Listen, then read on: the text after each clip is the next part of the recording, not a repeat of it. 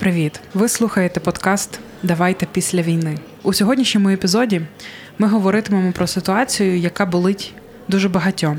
Це про те, що чимало людей призовного віку, чимало чоловіків призовного віку приїхали у міста відносної безпеки. А в той момент, коли мешканці приймаючої громади були мобілізовані, сьогодні ми будемо розбиратися, як бути з цими переживаннями, і послухаємо коментарі військового, який насправді пояснює, чому воювати має не абсолютно кожен чоловік. Сьогодні зі мною в студії Аліна Касілова, психологиня, і ми з нею розбиратимемося, що в нас робиться всередині, конкретно в цій ситуації під час війни.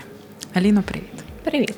Підкажи, чи до тебе ти ж є практикуючий психолог, чи до тебе зверталося вже з цим запитом, з тією хвилюючою ситуацією, коли мої чоловіки, наприклад, там з родини хтось поїхав, і люди відчувають обурення.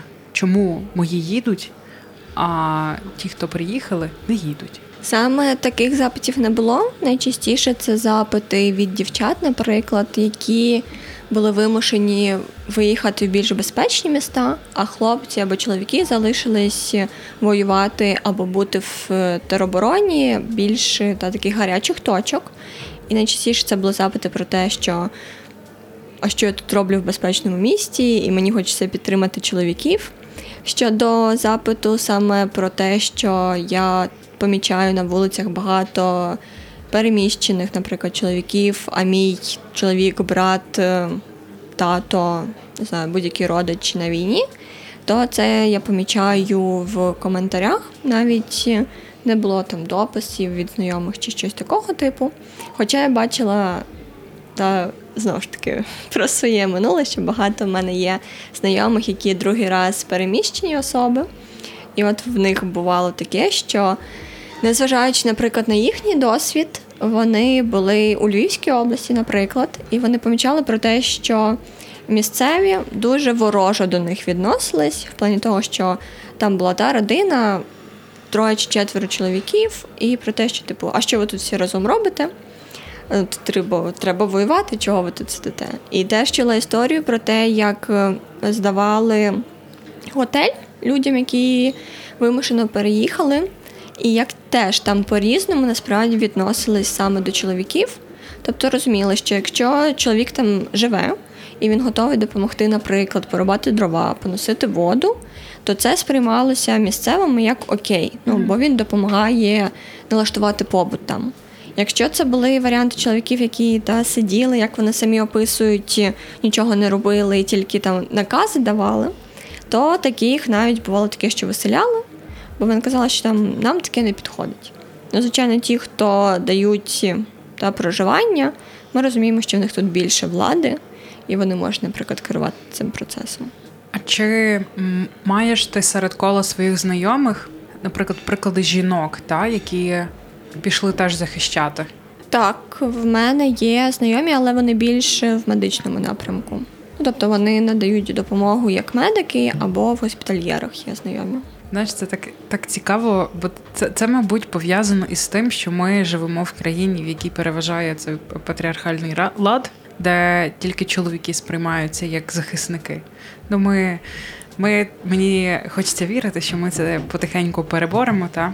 Я якраз нещодавно зі знайомою говорила, що мені навпаки здається, що зараз, от війна зараз вона показала, що і жінки можуть бути в цій професії, бо ми якраз та говорили про рівні права та можливості жінок та чоловіків. І там, якщо подивитися на дописи, наприклад, в моєму колі спілкування, в Фейсбуці, в інстаграмі, якщо подивитися новини, то насправді дуже багато жінок, які пліч опліч з чоловіками і воюють, та і надають психологічну допомогу, і надають медичну допомогу. Насправді я теж на початку шукала курси, де можна було би пройти саме курси підготовки по наданню до медичної допомоги, але у воєнний час для того, щоб можна було би в разі чого відправитись в гарячі точки надавати допомогу. Ну тобто тут також беруть багато жінок, багато дівчат багато спілкуюся з військовими з різними з різних областей і міст. Ну і насправді вони говорять про те, що тут зараз взагалі немає розмежування по статі. Інколи вони кажуть, що там дівчина може бути в ситуації в кризовій, коли вона бачить, як, наприклад, та, на жаль, помирають побратими. А може бути дорослий чоловік 50 плюс років, який буде втрачати свідомість, бо він не буде, його психіка просто не витримає цю ситуацію. Тому зараз е, до цього, з того, що я чую, та підходять більше про те, наскільки психіка може витримати різний перепад е, знову ж таки кризової ситуації, про те, що помічають, що, що переживають. Тому зараз я помічаю, що це більше про це, а не про стать, як, наприклад, раніше про це говорила.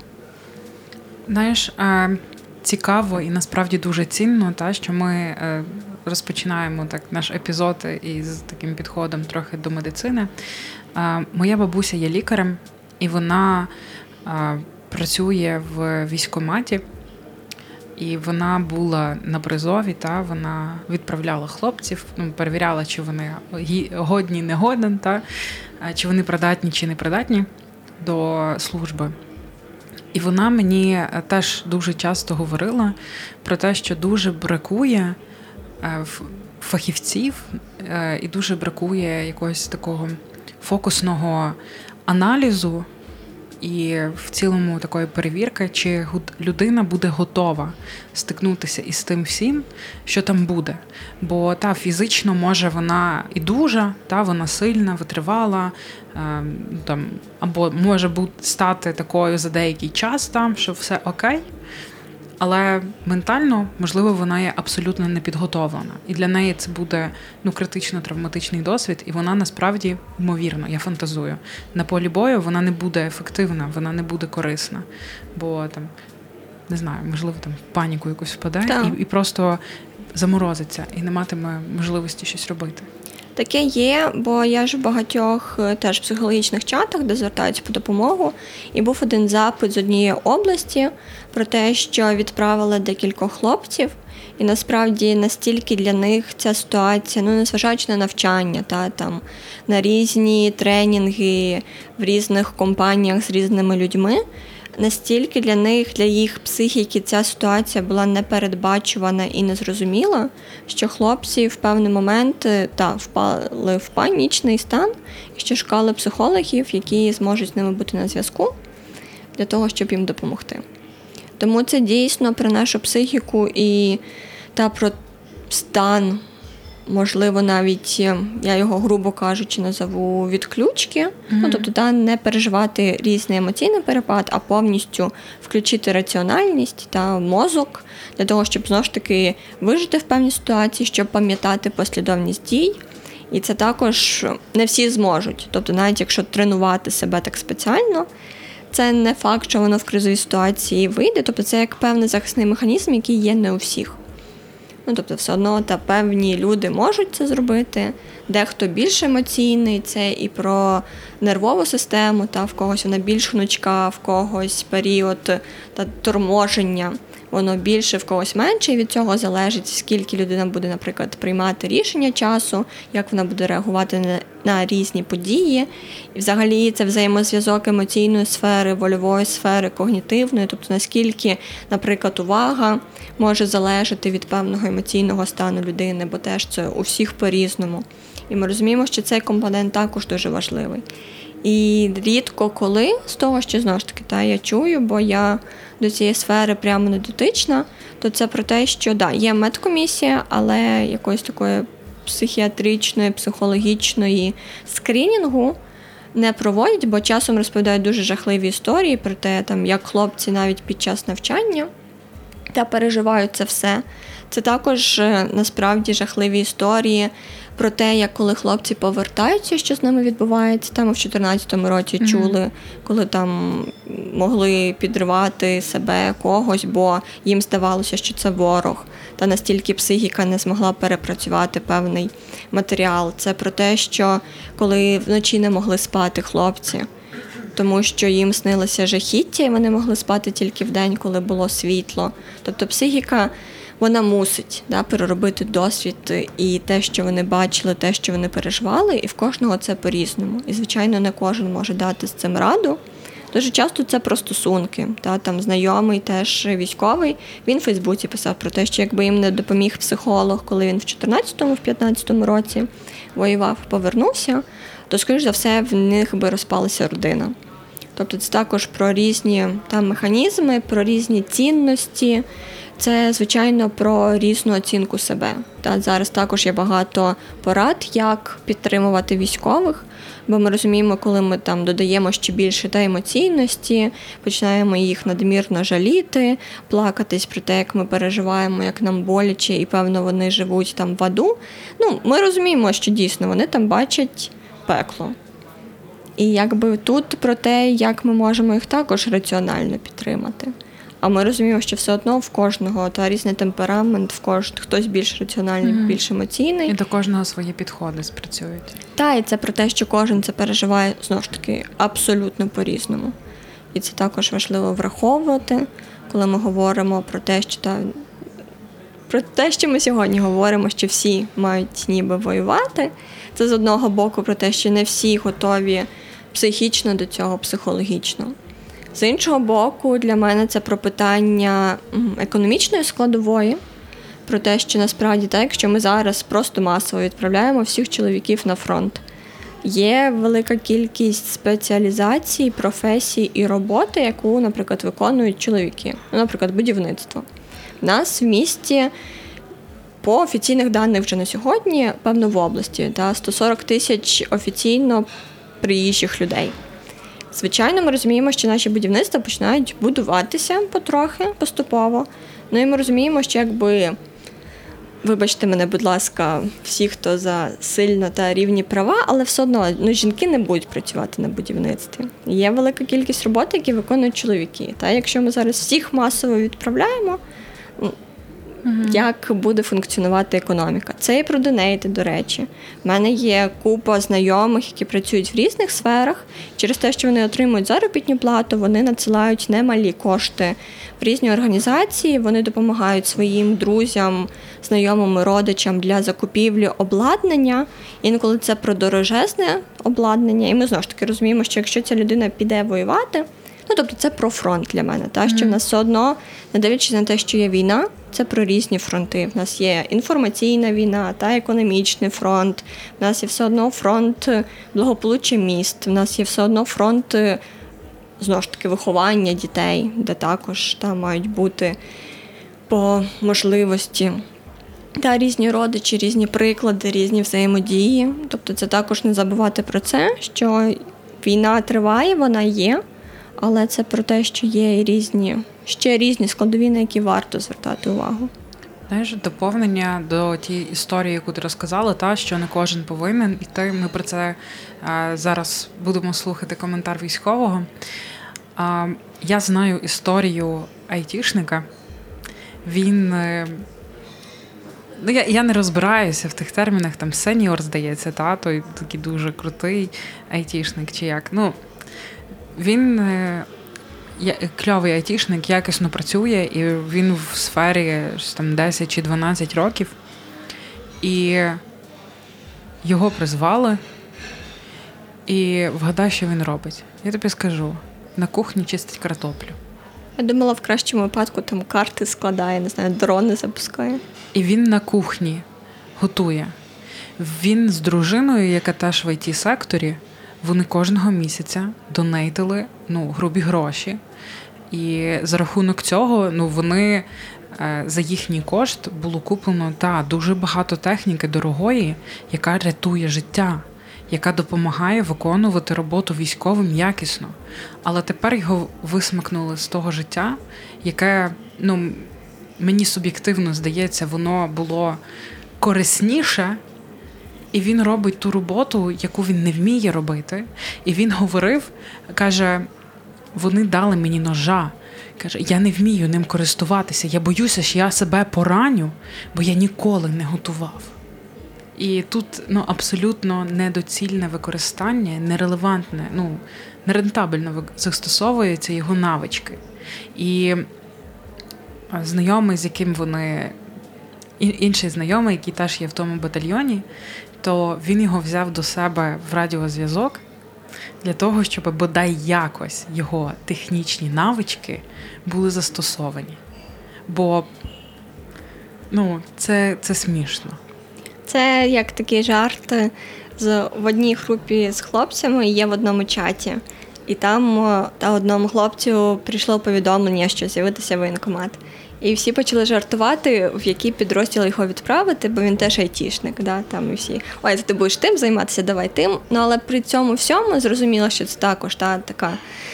В певній мірі пасивна агресія е, в плані того, що да, ми розуміємо, що він на місці, він працює, він донатить дуже велику кількість грошей, дійсно, як ти кажеш, для того, щоб врятувати життя, бо ця техніка є необхідною. І, наприклад, автомобілі, та, які зараз як розхідний матеріал насправді. Так само, на жаль, і багато амуніції, воно ж теж та, десь попали, амуніція згоріла, треба знову, а це величезні суми. І дійсно, коли так, да, і ти розумієш, що людина тут може бути більш корисна. Ну або якщо це власники бізнесу, теж чула такі mm-hmm. ситуації, коли це директор, який має в підпорядкуванні десятки людей, яким він платить, та заробітну плату, податки платить, вони донетять, і його просто виривають, забирають. А він не встиг нікому передати ці справи, бо це вийшло дуже швидко. Ну і все, компанія не працює. Десятки людей без заробітної плати, без податків. Ну тобто, ми розуміємо, що ціла система рухнула. Угу. Ну це також та життя людей, життя родин. І дуже часто ми насправді так, можемо це забувати про те, що в нас у всіх є свої навички, свої вміння. І, наприклад, за короткий проміжок часу, навіть в стресовій ситуації, ми не можемо навчитися щось робити в. Не те, щоб навіть досконало, але хоча б добре, щоб не нашкодити собі і не нашкодити близьким. А зараз пропоную, щоб ми послухали е, коментар військового. Ви могли його бачити, бо воно е, теж завірусилося в Тіктоці, і багато було поширень і в інстаграмі, і в Фейсбуці. А, Слухаємо. Привіт всім з назавжди українського Донбасу. Записую це відео, бо трохи накипіло. По-перше, через е, колег військових, яких я всіх люблю і поважаю, але ці ваші відоси мене запитає син або онук, що я робив під час війни. Ну, я йому скажу, я воював. А ти що робив? Отакі відоси. І по-друге, жіночки, дівчата, які багато пишуть про те, що там у військові ви воюєте. А отут у нас в тилу чоловіки по кафешкам ходять, в ноутбуках сидять. Не дай Боже, там пивка випили чи підбухнули. Слухайте, оце все велика помилка, яка робить нас слабшими, до речі. І я поясню, чому. По-перше, навіть якщо ми збільшимо чисельність нашої армії до мільйона війська то воювати буде лише кожен 15-й, тобто один військовий чоловік і 14 чоловіків цивільних в тилу. Бачити чоловіків в тилу неозброєних під час війни абсолютно нормально. По-друге, навіть за розрахунками міжнародних організацій на отримання одного військового потрібно 12 цивільних. Це в розвинених країнах, а у нас, де податки платять там через одного, то всі 25 людей треба, щоб утримувати. Слава Богу, там волонтери вигрібаються. Так от, солдата треба взути, солдата треба одягнути, нагодувати, озброїти, підвозити йому боєкомплекти. Хто це все забезпечує? Солдат не працює, поки він тут. Ще й отримує грошове забезпечення. Спасибі державі. Так от це все мають робити цивільні, в тому числі чоловіки.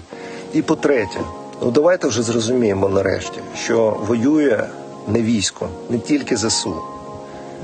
І війну виграє не ЗСУ. Війну виграють тільки народи.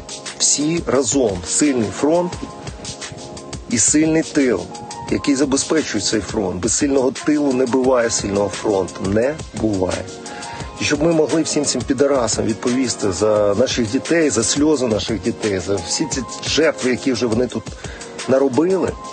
Ми маємо бути єдині, сильні, натхненні, звитяжні і не відчувати в собі провину, якщо ми, чоловіки, знаходимося в тилу. А і жінки, до речі, також відчувають провину, бо вони також служать тут. І дехто боїться, що сюди не потрапив. Ви робите свою справу, і це абсолютно нормально. Тим більше зараз в ЗСУ, ви знаєте, не потрапиш. Люди гроші приходять, і все одно не потрапиш. Бригада укомплектовані, фронт є. Тепер треба тил який не гризе себе, по-перше, а по-друге, не гризе і інших.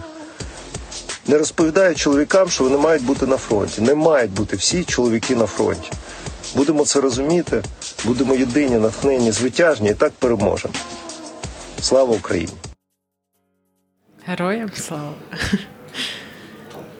Мене насправді тоді, коли я вперше побачила це е, це відео, коли послухала цей коментар, мене дуже попустило.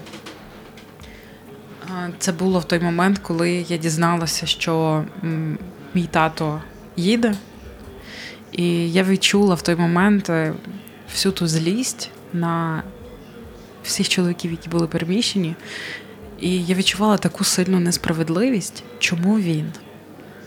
Чому мого тата забирають, чому не хтось інший? І це це насправді тривало недовго, бо так склалося, я потім побачила відео в Тіктоці. Але насправді якась така дуже велика напруга була в той момент, так, коли ми отримали цю інформацію, що мій тато їде. У мене багато знайомих і друзів теж є там. Вони воюють в гарячих точках. Чимало з ними ми зараз не маємо зв'язку, і ми дуже хвилюємось. Один повернувся минулого тижня, і ми його поховали, бо він боровся до кінця. І і було дуже багато болю. І воно якось наслоїлося все. І відчувалася велика несправедливість. Чому так? Чому хтось продовжує жити своє життя? А я є в тих умовах, коли є дуже багато тривоги, дуже багато страху і дуже багато стресів. Це в мене був такий період, ну там навіть не день.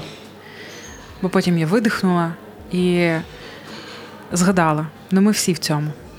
І кожен теж проживає всі ці страхи, всі ці тривоги, які проживаю я. Просто зараз мені воно підсвітилося, просто зараз воно стало до мене ближче. Воно не не змінилося, воно таке саме, яке було годину тому до того, як я дізналася, і яке воно було там після того, як я дізналася. Світ не змінився.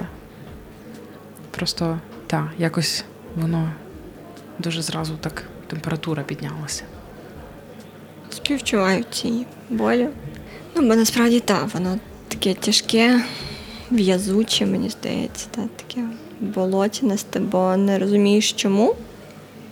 Бо бо в цей момент насправді хочеться багато відповідей, є багато питань, але це часом про та інколи навіть про вибір без вибору, про рішення без можливості прийняти правильне рішення.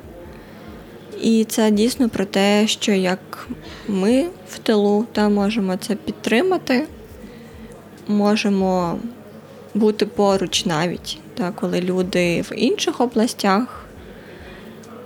Це також десь про нашу силу. Про це таке.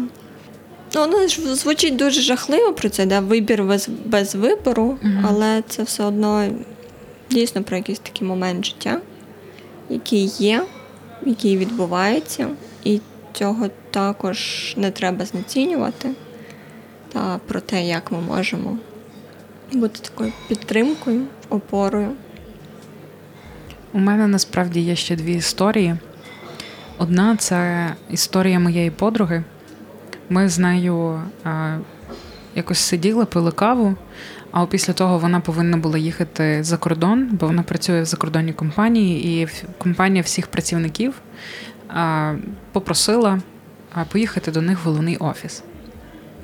І напередодні її поїздки ми з нею сиділи в кав'ярні, пили каву, і вона зі мною теж ділилася своїм обуренням, і вона ділилася своїм страхом. Це про те, що чимало внутрішньопереміщених чоловіків вони зараз є тут, і вони е, теж ну, її досвід полягав у тому, що вони поводилися не зовсім пристойно вони поводилися е, по-хамськи до неї. І з призми свого досвіду вона так е, і говорила. І вона казала, що мені дуже страшно, бо наші чоловіки до яких ми звикли, яких ми знаємо, які, е, в яких ми впевнені, вони поїхали. І ми зараз тут, так наче без захисту сидимо, і приїхали інші чоловіки, які не такі, як вони, і страшно, що буде. Це було її е, таке. Вона зі мною цим поділилася, це було її таке переживання. І я насправді досі не знаю, як з цим бути. Може, ти мені підкажеш? Це також мені співзвучні історії про страх, але тут ще про інакше може бути страх, про страх того, як жити далі, якщо. Mm-hmm. Та, якщо чоловік, брат, знайомий, хлопець востаннє повернеться та, сюди на свою землю. І це також може бути страшно, бо ця думка є, та вона все одно десь підсвідомо чи свідомо існує, і багато хто переживає це або намагається не думати про це, та якось відволікатися. Це може також цим страхом підсилюватися. Щодо того, як ти розповідаєш та про свою подругу, то це про те, що пам'ятати, що все одно наші чоловіки є, та ми все одно з ними на зв'язку, е, все одно в нас по можливості та в більшості районах є зв'язок, ми можемо з ними поспілкуватись. Це про те, що такий мати перенос можливо, та мати якісь амулети, обереги, та, тобто, щоб розуміти, що я не сама в цій ситуації. І це, до речі, мені знайомий. Та на одну з моїх реплік сказав про те, що ну, я там казала про е, що знаходять хлопців, щоб замінити. Вони кажуть, та ти що? Кажу, щоб нас замінити, треба, щоб нас не стало. Ми тут є, ми живі, того що нас замінювати. І тому це якраз про те, що пам'ятати, та що воно є, пам'ятати, що та вони повернуться, про те, що все буде, ну, в плані вони будуть поруч як раніше. Але це і про особисті кордони, якщо ми кажемо да, про спілкування, про взаємодію з іншими, про те, що ми можемо говорити, що там не поводьтесь так зі мною, та не робіть так, або, будь ласка, та там приберіть руки чи не говоріть таке в мою сторону, і ми також можемо себе так захищати. І я думаю, що будуть люди поруч, які також зможуть це зробити. Або та взяти з собою в когось підмогу. Ну, наприклад, та ви сидите вдвох, і поруч хтось там з чоловіків може щось сказати. То це також можна підтримати подругу. Я маю на увазі, що якщо є хтось, хто цю ситуацію mm-hmm. бачить і розуміє, що дійсно правда є на стороні дівчини, то можна це підтримати. Ну, Звичайно, ми розуміємо, що кожен вирішує цю ситуацію по-своєму, хтось встане, піде і промовчить. Та хтось може агресивно відповісти, хтось може і на ногу наступити або та, дати по обличчю. Це я про таку захисну реакцію в конфліктних ситуаціях. Але це про те, що ми теж маємо право захищатися, ми маємо право відстоювати свої кордони, і ми маємо та право собі пам'ятати. Мені воно співзвучно як ситуація, ми як в школі, та, коли хтось там потягнув за косичку і про те, як там розповісти старшому брату mm-hmm. чи татові, щоб прийшов захистити. Але ми теж можемо та, про це говорити і іншим. Як, наприклад, твоя подруга тобі розповіла. Та Пожалітися навряд чи це слово сподобається та нашим слухачам, бо я знаю, що багато хто не любить жаль. Але це якраз про те, щоб поділитися, що відбулося, як я себе в цей момент відчувала. Тобто, щоб це також ці почуття і переживання не були всепоглинаючими, і ще можна було би собі повернути контроль. Бо насправді багато запитів чую і працюю, коли там дівчата говорять, що настільки є острах, що я там не виходжу навіть з дому, mm-hmm. бо я боюся, що там мені щось зроблять. Особливо це стало дуже сильно після кадрів з Бучі з Ірпіня, коли також розуміють, що та, є чоловіки, яких я не знаю, яких я раніше не бачила. Я не знаю, що від них очікувати, бо це доволі загрозливо в умовах зараз. І дійсно бувають різні острахи, комусь здається, що їх переслідують. Ну і плюс ми розуміємо, що на фоні війни також загострюється багато психічних розладів і ситуацій людей. Це про те, що можливо та в когось був досвід, як там її переслідували, або був досвід, коли хтось е, домагався, наприклад, в громадському місці. І це також може зараз проявлятися ще більше і загострювати стан дівчини, а також це може загострювати стан, стан, наприклад, хлопця якогось, який має такі та, психічні особливості, і, наприклад, так може проявляти свою увагу. Тобто я про те, що це може бути е, навіть так, якщо всі навколо будуть е, прекрасно підтримуючи mm-hmm. і будуть один одному посміхатися, ми ніколи не знаємо, який контекст і який досвід є в іншої людини, як вона сприймає та інших людей. Ну, наприклад, там в дівчини може бути досвід, що вона колись йшла в парку через групу хлопців, і от вони її зачепили.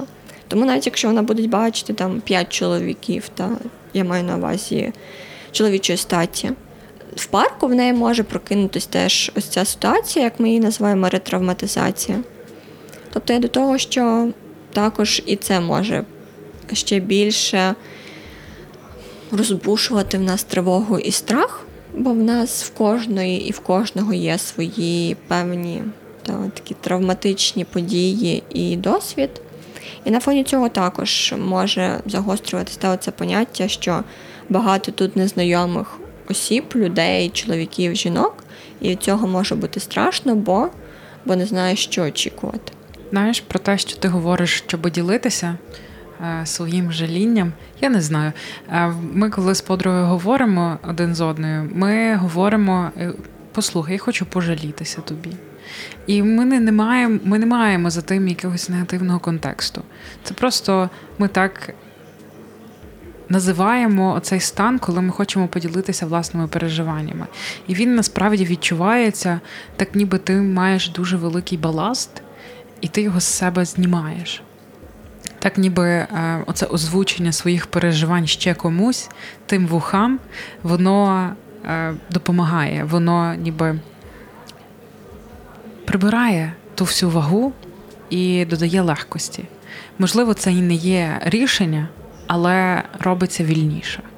І ти це озвучила, і мені одразу так фантазія, як певна така колиска. Та? Ти казала про сторону, яка ділиться, а сторона, яка розуміє, що зараз їй будуть довіряти, це також про таку обережність, про цю терплячість, та про те, щоб цей такий перехід був турботливим. Це також важливо та, в цьому моменті такому підтримуючому, тоді мені здається, це працює для двох. І це також про те, що в цьому моменті можна поділитися своїм досвідом, як я з цим, та mm-hmm. як я тебе чую, як в мене це відбувається. І це також не про таку панацею, що ти там роби, як я кажу, а про те, що ми доторкаємось до душі, до переживань один одного, і ми розуміємо, що це нормально, та нормально таке відчувати нормально з таким бути. Мені здається, так, якби кожен, хто навіть зараз думає про те, що та, тут приїхали чоловіки, що вони тут роблять, і поговорили би та з подругою, зі знайомою, десь з кимось іншим про це, то, можливо, тоді би не було би такого накалу. Бо дуже часто мені здається, що це люди, які та, переживають в собі і намагаються потім в соцмережах це вилити. Але це ж теж не про діалог з кимось. Я ще, знаєш, хочу поділитися, щоб було теж більше контексту, бо ми з тобою зараз говорили, і ми говорили про про жінок, та, про дівчат, як вони це переживають. В мене є друг Остап, він тричі йшов, він хотів йти добровольцем, а його не брали, бо в нього грижа.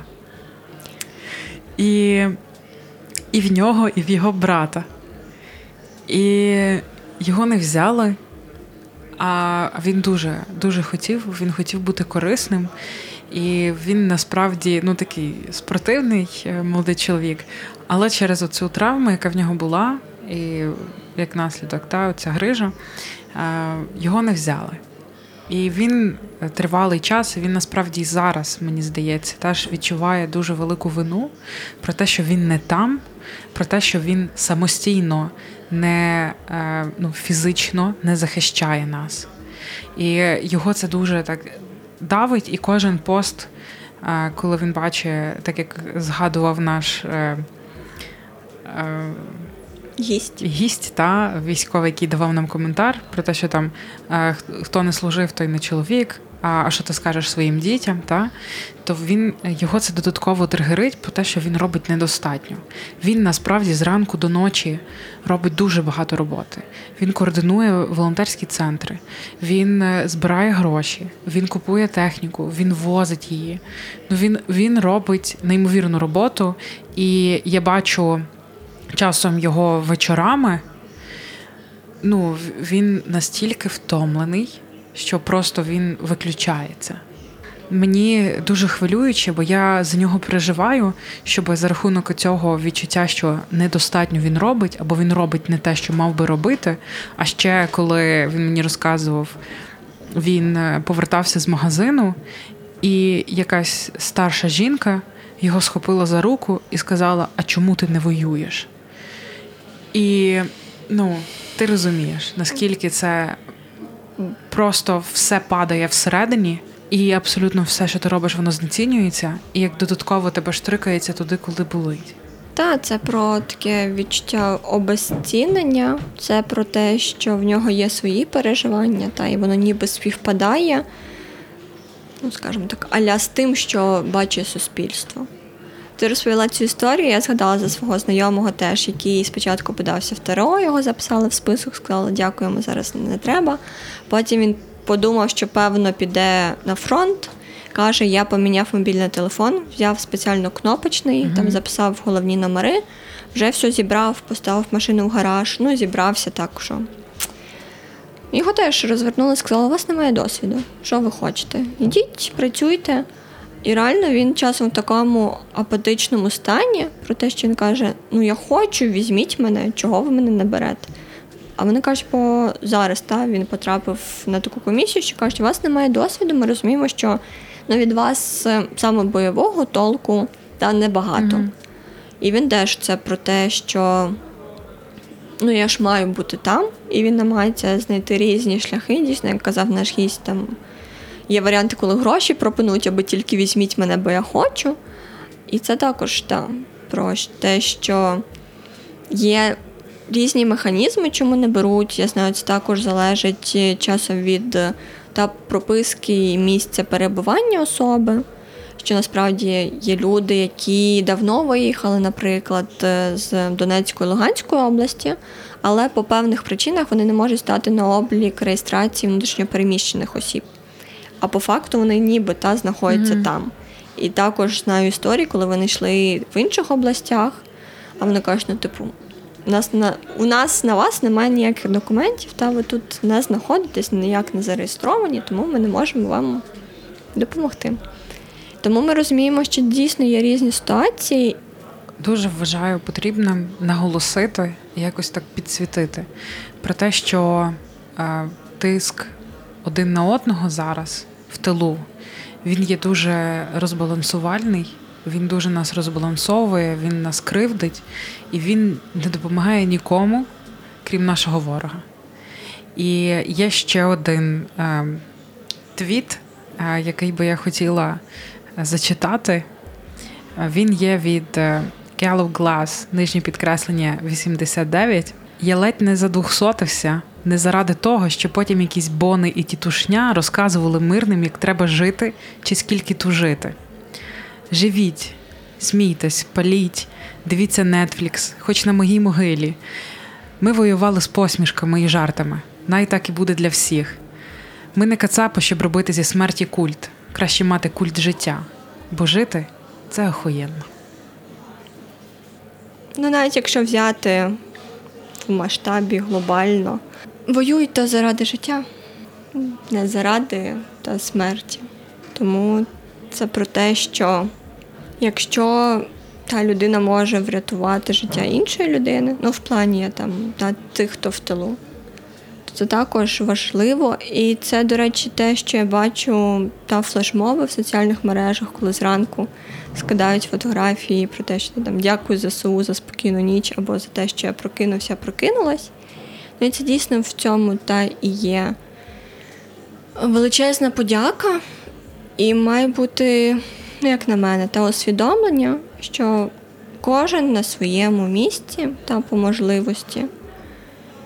І про те, що ми разом будь-яким чином допомагаємо людям, які є на передовій. Це просто та там навіть під час консультацій чи в розмовах з друзями я говорю, навіть якщо ми скинемо там 10-20 гривень, здається, ніби ну копійка там з тими сумами, що витрачаються mm-hmm. на все обладнання, але з іншого боку, без цієї 10-20 гривень можливо може бути ситуація, коли не буде вистачати саме цієї суми. Ну, грубо кажучи, навіть там сотні гривень, щоб зробити та закупку. Тобто кожен такий маленький вклад він і формує то величезне, що ми можемо передати. Копієчка до копієчки. Так, і мені згадується там, як е, та плетуть сітки. Ну, хоча це окрема тема, та як їх інколи плетуть, і як самі хлопці на це реагують. Ну, тобто, це про те, щоб знову ж таки важливо і на цю тему, щоб робити це розуміючи, навіть взяти волонтерство і сітки. Скільки постів я бачила від хлопців на передовій, що, типу, якщо ви не знаєте, як це плести, будь ласка, не беріться. Ну, тобто, це навіть на цьому фронті, якщо та не знати, не знаю, там в нас, наприклад, батончики роблять. Та? Ну, Якщо ти не розумієш, що з чим змішувати і як зробити таку консистенцію, щоб вийшов батончик, ну тоді ти не можеш за це братися, бо вийде незрозуміло що і кому ти цим допоможеш. Так само і про та різну допомогу не знаю, збирати ліки. Ну, Якщо не подивитись на строк придатності, наприклад, mm-hmm. та, то потім ці ліки ну, вони по факту можуть Сміття. нашкодити. Вони просто стають сміттям. Або, або отрутою. Та, або різні, як купляють там 100-500 різних бантів.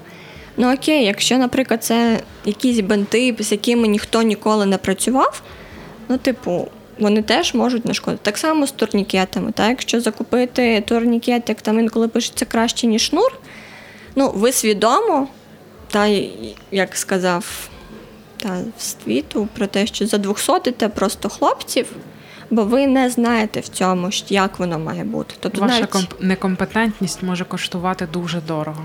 Так, і це про те, що навіть на цьому фронті мають бути люди, які це знають, розуміють і можуть це зробити.